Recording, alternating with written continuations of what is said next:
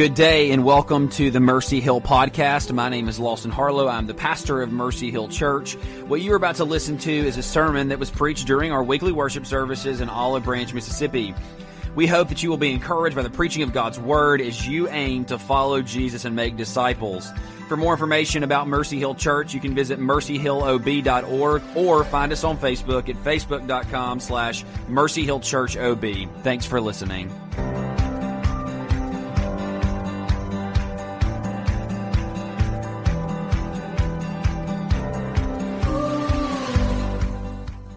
Have your Bibles, John chapter 20 is where we're going to be this morning. Just as a way of introduction, I think that on the heels of this incredibly busy season, there's a word that seems to somewhat run throughout the entirety of it, bare minimum, the Christians, the Christmas season, and that word is peace. I mean, oftentimes you have it on your mantles, you have it placed really throughout um, your, your home, and very likely have even heard it read or said over the season. There's this language that's used, and it's essentially the language of peace be with you or that we look at the incarnation of Christ, and as he is incarnate, as he is born into that manger scene, we have this proclamation of peace toward men.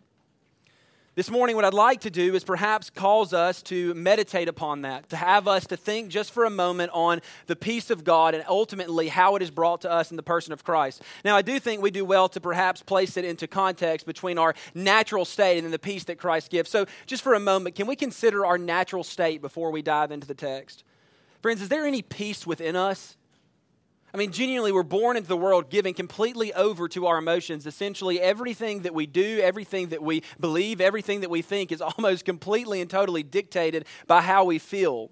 As we grow and mature in life, just as human beings, likely there will be logic and things like that that will come in, but oftentimes logic will cause you to be more fearful than anything else. This morning, what I hope to do is perhaps cause us to fix our eyes on the one who is able to give a peace that is not subject to circumstances, but a peace that is completely and totally built into his person.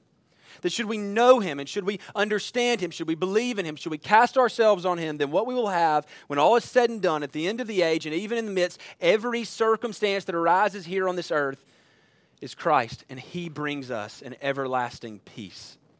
And so, if you would, please stand for the reading of God's Word. I would remind you, brothers and sisters, that what you have before you is the only infallible rule of faith and practice. Indeed, it is the Word of God. John chapter 20, starting in verse 19 and making our way through verse 23, it says this On the evening of that day, the first day of the week, the doors being locked where the disciples were for fear of the Jews, Jesus came and stood among them and said to them, Peace be with you. When he had said this, he showed them his hands and his side. Then the disciples were glad when they saw the Lord. Jesus said to them again, Peace be with you.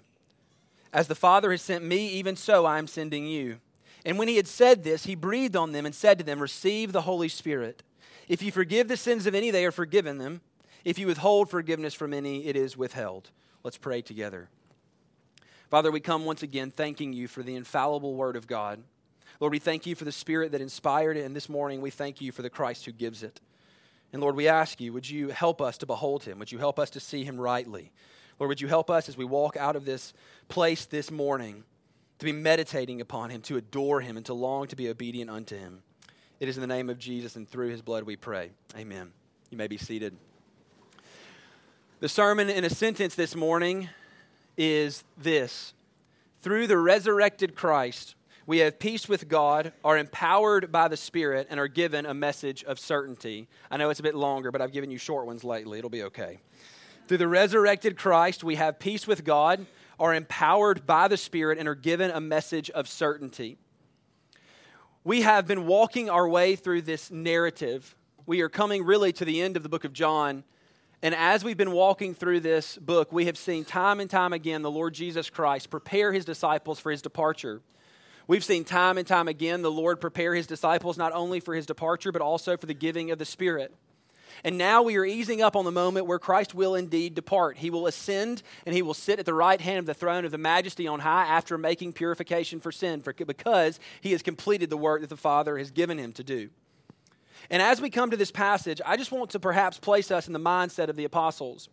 We think about the apostles after the crucifixion, even after examining the narrative of seeing Peter and John seeing, and John even believing that Christ has perhaps been raised from the dead. And even then, you see them go back. They place themselves into a locked room because why? They are still afraid of the Jews. Friends, when we come to this passage, I think we do well to exam- examine their circumstances. It is not as, as, though they are walking into this room thinking that everything will all play out and be perfect in the end. There is still fear and trembling within them. They still have some timidity. They still think that the Jews might come for them as well, that they might see themselves lifted up on a cross. This is the state that they are in as they're considering this. We even see this as they lock the doors. They refuse to allow anyone else in the room. And then by grace, we have the Lord Jesus Christ miraculously appear in the room with them. And as he comes, he bids them peace. And this morning, what I'd like to do, just as we introduce this passage, to examine the peace that Christ gives. Now, there are some that would approach this passage and simply say that Jesus is giving them just a simple Jewish welcome. He's simply, he's simply engaging. This is how you started a conversation. And friends, that's true. In this day and time, the Jewish people, as they would interact with one another, they would simply say, Peace be with you. Shalom would be the word that we would perhaps recognize. And that concept of peace be with you was not the idea of just some hello greeting, it actually had some depth to it. When, when the Jewish people would look at another one and they'd say, Peace be with you, the, the concept that they're trying to convey is we hope that the peace of God rests on you, that you have peace not only with Him, but with mankind around you. We hope that you have a genuine peace. Now, let's clarify this terminology because we use the word peace a bit more loosely than they did not peace in the sense that you have some type of resolve within you, or perhaps there's some calmness in you, but as they're bestowing, as they're offering, as they're saying, Peace be with you, they're hoping for something a bit more in depth. As a matter of fact, I would say they're hoping for the peace of God, a peace that is not something that is just a feeling within you, but is something that is in actuality positional. That what you need is not a peace that you feel, but you need a peace that is judicial in nature. You need a peace with God, not something that is a stall or something you are awaiting a war to erupt. You need genuine and lasting peace. And what you have the Lord Jesus give to his apostles as they are fearful in this room is a peace that is genuinely judicial, meaning that there is no enmity between them and God any longer. And then it even progresses to make certain that the peace that we have with God will expand into the life we live here below. So let's examine that this morning. John chapter 20, verse 19 says this On the evening of that day, the first day of the week, the doors being locked where the disciples were for fear of the Jews, Jesus came and stood among them and said to them, Peace be with you. Now, what's most interesting about this is it seems as though he links this peace with something. As a matter of fact, he will say, Peace be with you twice in this passage, and both times he is linking it to something that he is bringing to them. So notice what the text says. As he gives them, Peace be with you in verse 19, he then says in verse 20, When he had said this, he showed them his hands and his side. He approaches his disciples who are in absolute fear and terror. You can imagine having a locked door and then someone appearing in them. Perhaps they found themselves a bit startled, but they were met with perhaps the sweetest of greetings that has ever been spoken because it was accompanied by something that was genuine and real. He was offering them peace, but he was not offering them peace in the sense that the Jewish people have offered each other peace in the past. It is not something that they are hoping will be accomplished in them. When Jesus walks in the room and says, Peace be with you, it is not a greeting, it is a declaration. He is looking at his apostles and he is saying to them, I am not hoping that you have peace. I am telling you that you now, based upon the finished work that has been accomplished through the cross that I bore, declaratively, judicially, when you stand before God on the day of judgment, there will be no barrier between you and Him. He has granted them peace. Now, the reason this is so important is because it is not the hoping of peace, but it is the giving of peace. Saints, if I could, just for a moment, we'll even see this at the end of this uh, text, but if I could, just for a moment, remind us, friends, that if you know Christ, if you have looked at him, if you have seen his pierced hands, his pierced side, and you have said, There is the one who will redeem me from the curse of the law, there is the one who took my sin, he is my sin bearer, he drank the cup of God's wrath in my stead then we do not approach the throne of glory mid, uh, with fear and trembling in the sense that we might be cast out. Yes, we do so because it is glorious, it is weighty, it is heavy.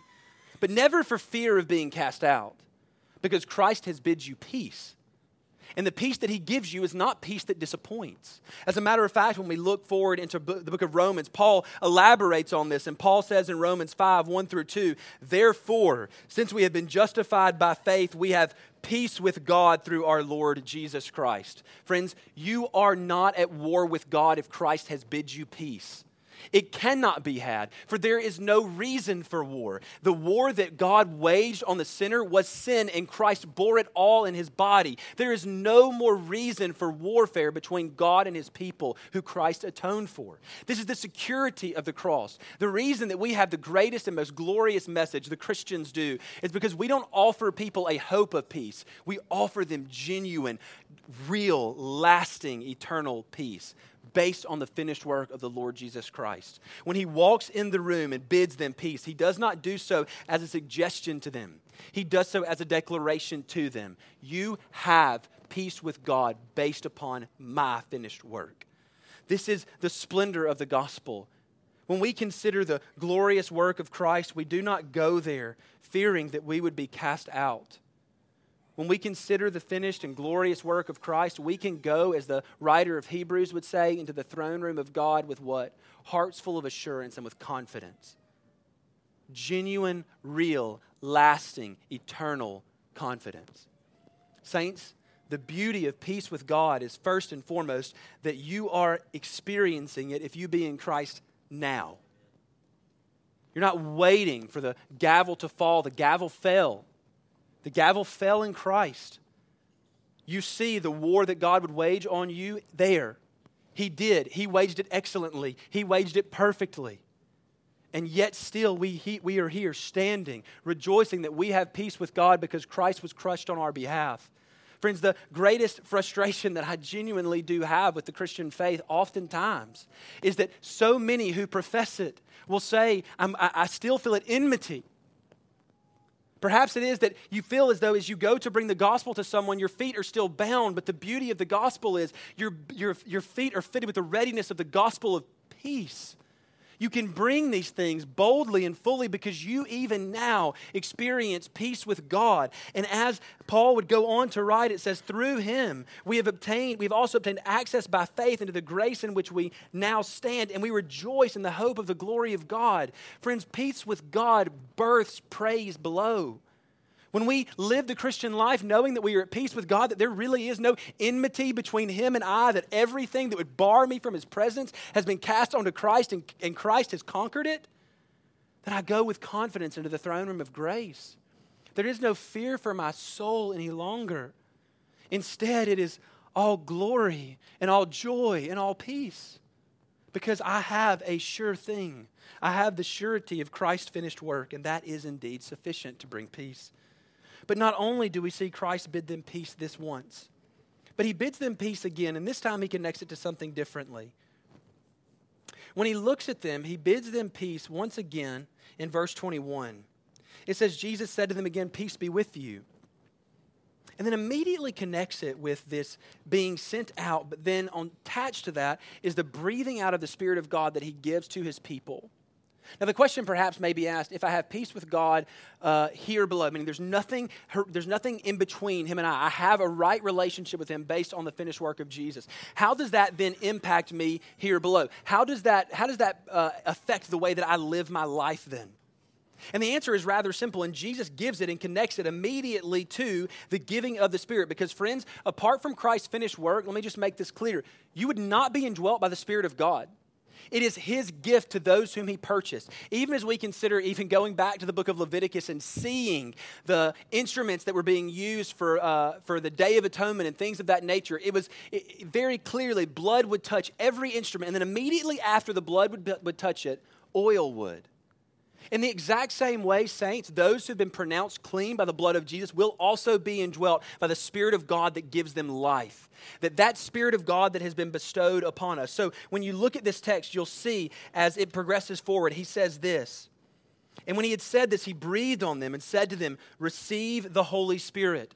The Lord Jesus then not only gives us confidence in the fact that we have no enmity between Him, we have peace in this life and also in the life to come based upon His finished work, but we also experience peace here below by communion with the Godhead through the person of the Spirit. Oh, how tragic it is, saints. How rarely we consider the reality of the Spirit of God indwelling us. Just for a moment, when was the last time you considered that? When was the last time you paused and considered that all the promises that God gave to the apostles to receive the Holy Spirit of God has also been given to every saint, and you stopped and you praised God that He has given you communion with Himself through the person of the Spirit? That the Christian life you live is able to be lived because the Spirit of God indwells you. Oh, how we take Him for granted. Not like the charismatics do that create pseudo signs and wonders we take him for granted because you believe you waking up this morning and being here looking to Jesus was something that was born of you. It wasn't, it was born in you by the Spirit. When we consider the peace of God that we have here below, let's just consider some of the things that Jesus has called the, uh, this Holy Spirit, and then also we'll see is what Paul would refer to it as. In John 14, 16, Jesus, as he's comforting his disciples that he is leaving, he is telling them that they will send him, that he will send them a helper, one that will indwell them and keep them. He also tells them that not to fear that you will be led astray, because in you will be given the Spirit of truth. The Spirit of truth will keep you. In Romans 8, as Paul considers it, he calls it the Spirit of the mortification of sin. Friends, how is it that you can live with peace with God? In the sense that there is no longer anything in between you and him. The, the consequence for sin has been dealt with, yet sin still remain in your body and, and, and remain there in peace. Friends, if there's peace with God, there cannot be peace with sin. The consequence is that sin must be put to death, and the Spirit of God that He gives you gives you everything that you need to wage a holy war against that which Christ died for. Put it to death by the Spirit. Not only that, but in Romans 8:15, He calls it the Spirit of adoption. Friends, if you ever perhaps find yourself feeling like an orphan, an outcast, one who does not have a family, Rest comfortably knowing that if you be in Christ, if, there, if you've been judicially pronounced at peace with God, then you can rest comfortably knowing that you died at his table as a son or a daughter because you have been adopted into his family by the spirit of adoption. But we also see this in Ephesians 1:13 and perhaps this is the greatest peace that we can be given. In Ephesians 1:13 as Paul's elaborating on the glories of the gospel, he starts with the person of God the Father works his way to God the Son and then brings in and maybe crescendos it with the spirit of God he tells us this that He is the Spirit guaranteeing our inheritance until we acquire full possession of it. Friends, the Spirit guarantees our hope, as the song says, until redemption comes. Meaning that the redemption that Christ provides for us is most certainly of the soul, but it is also of the body. When we look at the Spirit guaranteeing our inheritance, it is a guarantee that not only part of the man will be redeemed and made whole, but the entirety of the man will be redeemed and made whole. The salvation that Christ has provided on the cross and then conveyed through the Spirit of God is one that the Spirit constantly guarantees for us. Now, what should that do in us? Because we think about the relationship that we have with Christ, we think about being obedient unto Him because we love Him. But I think one of the things that is most important for us to understand is it creates in us an adoration. One of the things that is most difficult to teach when we talk about discipleship, the motto of this church is follow Jesus, make disciples. One of the things that's difficult in discipleship is teaching adoration, is teaching love and affection for. But, friends, can I just say, I don't really believe it can be taught. It can only be pointed to. And when we consider even this passage, you'll notice that as the apostles see the Lord Jesus, notice the language that you see here. It says in verse 20, when he had said this to them, he showed them his hands and his side. Then the disciples were glad when they saw the Lord. Let's consider where this passage started. We're locked behind a room. We're fearful. The Jews may be coming for us. And if they come for us, they will most certainly crucify us. We will die like him. And then, at the presence of Christ, his proclamation, and the realization that death is defeated, the language changes so dramatically, they were glad. Friends, can I just maybe offer to you this hope? We who have seen the resurrected Christ have nothing, nothing but gladness. Should we see him and know him, can there be fear and trembling with us for more than a moment? Philippians, as Paul would write, would tell us to let our reasonableness be, known, be made known to everyone. And the reason that he says that is because immediately following the next phrase is, the Lord is at hand. Friends, and not the Lord who is perhaps in their minds, even in this moment, conquered by death, but they reach out and they touch the resurrected Christ. There is nothing but gladness for them. There is nothing but hope for them. It makes me think of the story of Daniel and Darius. You're all familiar with the story of Daniel in the lion's den. Darius, after throwing Daniel into the den, finds himself in anguish. Literally, the language there is an anguish of spirit. And, Dan- and Darius runs back to see if, if Daniel has survived the night. And he cries out, Daniel, Daniel, has your God, whom you serve continually, been able to save you from the mouths of the lions? Daniel responds, simply says, O king, live forever. But what's most interesting is the language that is used in, in, in reference to Darius. And he was exceedingly glad. Friends, Daniel didn't actually defeat death. Yet, Darius was exceedingly glad. How much more so then should we, at the thought, at the vision, at the revelation of the resurrected Christ, be exceedingly glad? Be forever constantly at peace. But not only do we see that the Lord Jesus Christ has brought us peace, he has also brought us indeed a mission. In John 20, 21, it goes on to say this Jesus said to them again, Peace be with you. As the Father has sent me, even so I am sending you. Now, the very first thing we need to understand here is that Jesus is the excellent sent one, that he is the model, he is the one that we look to. And, friends, as we examine this, let's not do so just in the sense of him being sent from the incarnation forward, because should we understand the scripture rightly, the covenant that took place that would send Christ into the world happened in eternity past. John's even been breaking this down for us. In John 6, he says, All those the Father gave to me. When did that occur?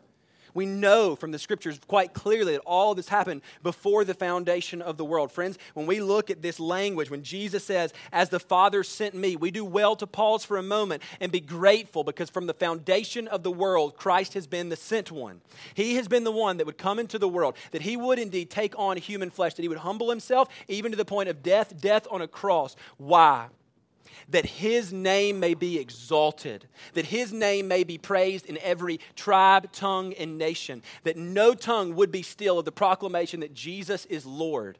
And friends, tongues may be still for a while, but at the end of the age, every tongue will confess that Jesus Christ is Lord to the glory of God the Father. No tongue will be silent. And oh, how we need to remember these great truths that Christ, had, that Christ is the sent one. But we also need to pause for a moment and rejoice that He has invited us in. Forgive me, not invited. He has commanded us to partake in His glorious mission. Not in the sense that He is the sent one and we should take on uh, our own sentness, something opposite of what He has been sent into, but instead that we should enter into the mission that Christ has been given. And He has indeed invited us into that. What is the mission then? Is it something different than what Christ has already accomplished? Do we go forth with a different ministry? By no means. Paul makes it clear that we are ministers of reconciliation. Reconciliation based on what? Based on the perfect reconciliation that Christ has provided for all his people. Saints, the beauty of this is even as he gives this to the apostles and he says, I'm sending you into the world. I'm sending you into the world for a specific task, and you being sent into the world for this task is a simple one. It's go forth with the message of the gospel. I have already done all that is necessary to bring people into the glorious person of Christ, that you can go and you can be in him. That's the message that we bring. But then there's a couple of things that I think we need to pause and ask for just a minute because when you look at this and you see that he's sending out his disciples, this glorious sent one is sending his own people out, I think we do well to pause for a minute and say, How? How can we go forth with the message of the gospel? How can we be sent like you were sent? We've already answered this to some degree, but the scriptures make it clear in verse 22. And when he said this, he breathed on them and said to them, Receive the Holy Spirit. Friends, have you ever considered the true loftiness of the Christian mission? Let's not even take into account the actual faithful living that, that we are called to obedience unto God, love for Christ, all those things that only the Spirit of God can birth in us. But then, have you even considered the fact that the call of the Christian life is to proclaim the gospel all over the world, to look at dead men, Men who are dead in their trespasses and sins, as John as Romans 3 would say, who are haters of God, not seeking him at all, and then speak to them in such a way that they would come to life and adore the same Christ that you're preaching? Have you ever thought of the folly of that? We have difficulties convincing anyone in Memphis who has the best barbecue. How are we going to convince anyone to come to life, to live? And the answer is you can't. Just to, just to perhaps uh, open our minds just a little bit. You see the language here in verse 22. And when he had said this, he breathed on them and said to them, Receive the Holy Spirit. Now, the reason this is so important is because it communicates to us, first and foremost, that John is making clear that the Holy Spirit of God coming to the saints is based in, is rooted in Christ's person. He sends it out, it's his to give. But it also, in the language that's presented, makes us perhaps consider two major events that occur in the Old Testament. And the very first one is creation. When you look at the account of God breathing life into Adam, it's a very interesting language. The concept is that he breathed the breath of God into him. The language be ruach of the Lord. That means breath. That means, as we'll find later on, the Spirit of God. The language here anticipates the fact that it is the Spirit of God who gives life to men, not just physically, but spiritually. Adam lived because God breathed the breath of life into him. Every saint that has ever drawn a spiritual breath was born of the Spirit of God. That means that it is an impossibility for us to carry the gospel apart from him. The reason that Jesus commissions them says, You're going out just as I have gone out, and then on the heels of this gives them the promise of the Holy Spirit, is I would have to imagine that the disciples would be fear and would be nothing but fear and trembling. And yet he comforts them with what? The helper, the one who leads us into truth the assurance of our salvation, all of these things he gives to them. We see it in creation, but we also see it in the story of the valley of dry bones. There's this question that's asked, and I think we do well to ask it today Can these bones live? Ezekiel looks out over an army of dry bones, empty, nothing on them. And God asks the questions Can these bones live? Ezekiel responds, Only you know, Lord. And this glorious scene erupts where almost every all of these soldiers come to life. They're clothed with their skin, they're made whole, and yet still they need breath.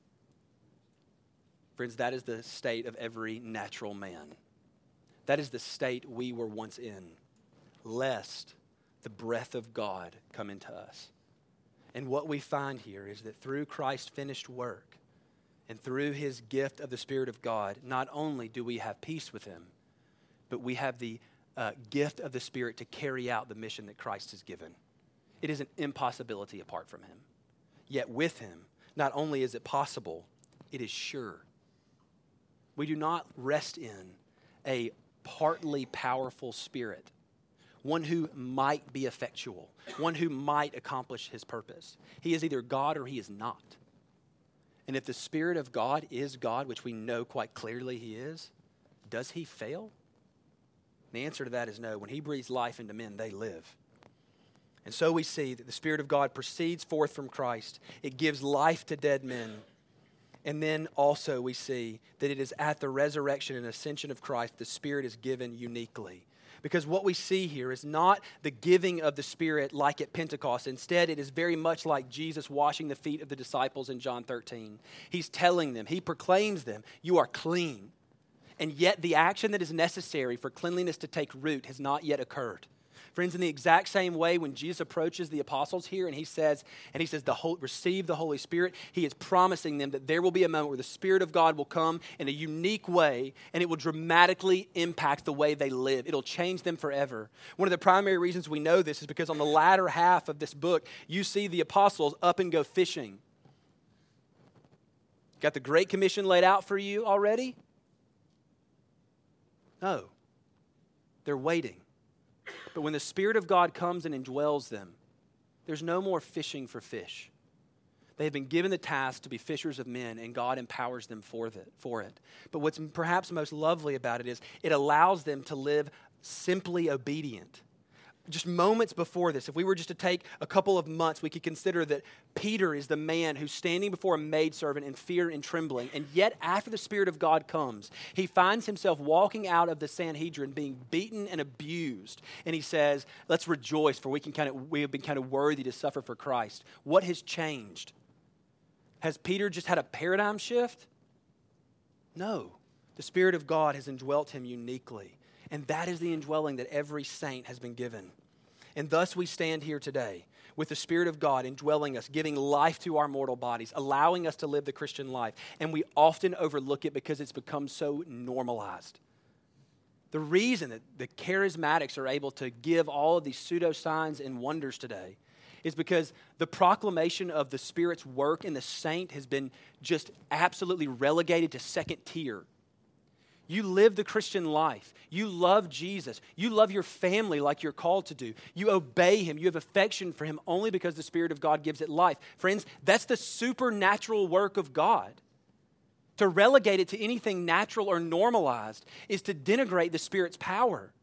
It is mighty altogether to give life to dead men. We do well to pause and to rejoice in it because it is indeed the power that gives us life and animates us to be obedient unto Christ.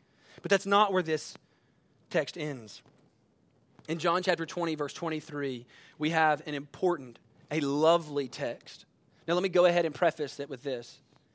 This is one of the most abused texts in the entirety of the book of John, at bare minimum, perhaps in the scriptures altogether. Now, let's just read it. It says, If you forgive the sins of any, they are forgiven them.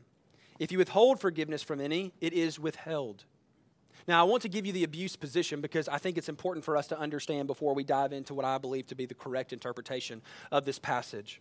The abused position is this that Christ is giving authority to forgive and withhold forgiveness to the apostles and thus the church to those who are of a different spiritual caliber or office. They have the ability to forgive sin or withhold forgiveness not rooted in the gospel. That is a view of this passage. The whole concept is that if a priest or someone who is in a higher position of authority spiritually than you, or perhaps a higher spiritual caliber, which by the way is not a thing, we are a priesthood of all believers, every believer. There's no more Spirit of God in me than there is in you. Let no man convince you otherwise. But what you see here is this being given unto them that these men can then go forth and proclaim, You're forgiven. And then they can even, in the exact same vein, withhold forgiveness. All of this, by the way, being apart from the gospel, being apart from trusting in the finished work of Christ. Now, the difficulty with that is first and foremost, you never see an apostle do it. Not one time in all the book of Acts and every recording that we have, there's not a moment where you see an apostle look at someone and guarantee the forgiveness of their sin apart from the gospel. There's also not a single moment where they remove someone from fellowship, that they say, hey, get out, you don't have salvation, apart from the already mandated language of church discipline. So, what then does this passage mean? Is it Christ giving a unique authority to the apostles that allows them to forgive and also withhold forgiveness of sins from basically anyone based upon their own choices? By no means. And the reason this frustrates me to such a degree is because it has denigrated the true meaning of this passage. It's taking away its loveliness. Let's look at this for a moment. This text is lovely because it allows us to comfort those who have trusted Christ. The beauty of the gospel proclamation is when someone tells me that they have trusted in Christ, that they have looked to Him, even as we've observed the Lord's table this morning, we look at them and we say, Friends, your sins are forgiven. Not, not if, not perhaps, but if you've looked to Jesus, if you've trusted in the gospel, I can, t- I can say with confidence, based upon the profession, based upon the fact that you are living the Christian life, that you are being obedient unto Him, I can say with confidence, your sins are forgiven. It's called the security of the believer, if you will. But, friends, when we come to this, the church of God, those who have the Spirit of God, can look at people who make profession of faith, not saying that, they are, that their salvation is sure because they are great, but because Christ's gospel is perfect. That when they say they've trusted in Jesus, then we can say with great confidence, then your sins are forgiven. And this we see the apostles do over and over and over again. You've trusted in Christ, your sins are forgiven. But we also have a second nature of this. The text is lovely because it gives us authority to warn those who have rejected Christ. Let me say with great certainty there are not multiple pathways. It's very clear, even in Christ giving this to the apostles, he tells them, if they have rejected me, there's no hope for them. There's no forgiveness of sin. And we can say with great confidence, as we look at anyone who has rejected the risen Christ, your sins are not forgiven. And the reason this is important, friends, is because if we miss this point, we miss two things. We miss number one, boldness in gospel proclamation. That when someone says to you, I, I don't trust him, then you can say with comment, Your sins are not forgiven, you need to repent. But you can also say to the brother whose conscience is weak, who is in need of comfort, Brother, you've trusted in Christ. Your sins are forgiven. You've been made whole. Look unto him. And we do so not timidly, but we do so confidently. Once again, not because God has given us a secondary mission, but He has invited us by His grace into the central mission of gospel expansion in the world. We bring people the good news of the gospel and we offer them not a message of ifs and mights, but a message of certainty. Should you believe the gospel, you will live. And so, perhaps to sum it up, the text does not give unique authority to the apostles to declare forgiveness apart from the gospel. Instead, it is the it is Christ's charge to them and every believer to carry the surety of the gospel by the Spirit and with confidence.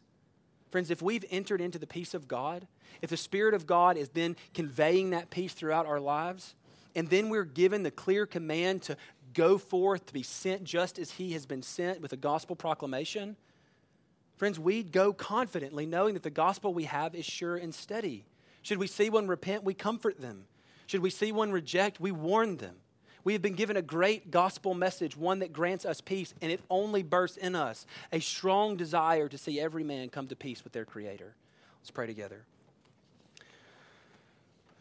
Father, we come rejoicing in the Spirit. We come resting in the fact that He is able, that He is mighty, that even the prayers that we offer are empowered by Him. We're reminded from Romans 8 that even when we are lost for words, the Spirit groans on our behalf. And so, Father, I ask you this morning, Lord, perhaps it be that there is one here who is not trusted in Christ. Lord, may he be warned that there is no forgiveness apart from him. May he be warned that there is no loveliness apart from him, no beauty apart from him, no glory apart from him, but only death.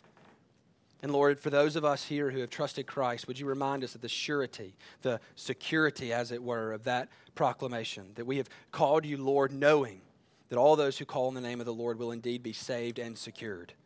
So, Father, we ask you, would you convey these great truths to us? Would you remind us of the Spirit's presence? And above all, would you cause in us a deep and, and constant adoration of Christ? It is in the name of Jesus and through his blood we pray. Amen.